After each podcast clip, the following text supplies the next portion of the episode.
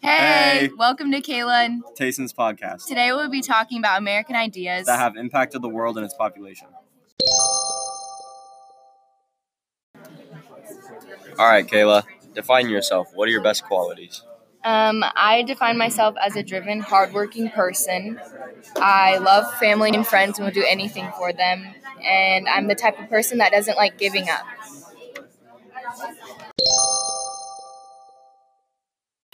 All right, Tayson, how about you? Define yourself. What are your best qualities? I'm an impatient, loyal, single man who will put my friends and family over myself. All right, what about history? Do you like it? Yes, I like history Why?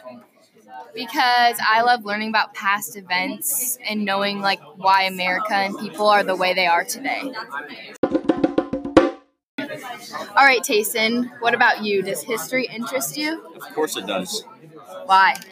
I like history because the past is so interesting and it gives me a better understanding of how America used to be and how it has changed.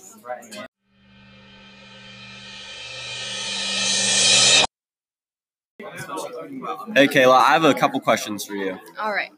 How would you describe America currently to someone from another country?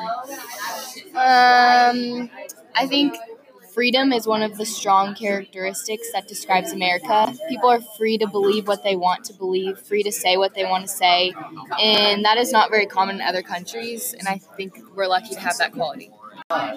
Okay, Kayla, how would you describe American history to someone from another country? Um, I would say that American history was very diverse because there were different ethnicities coming to America first, and that is who built up this country and has kept the diversity going.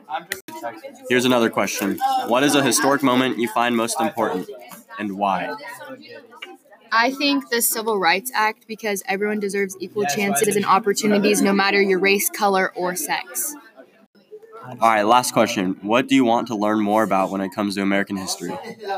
I want to learn more about pop culture and how it has affected America.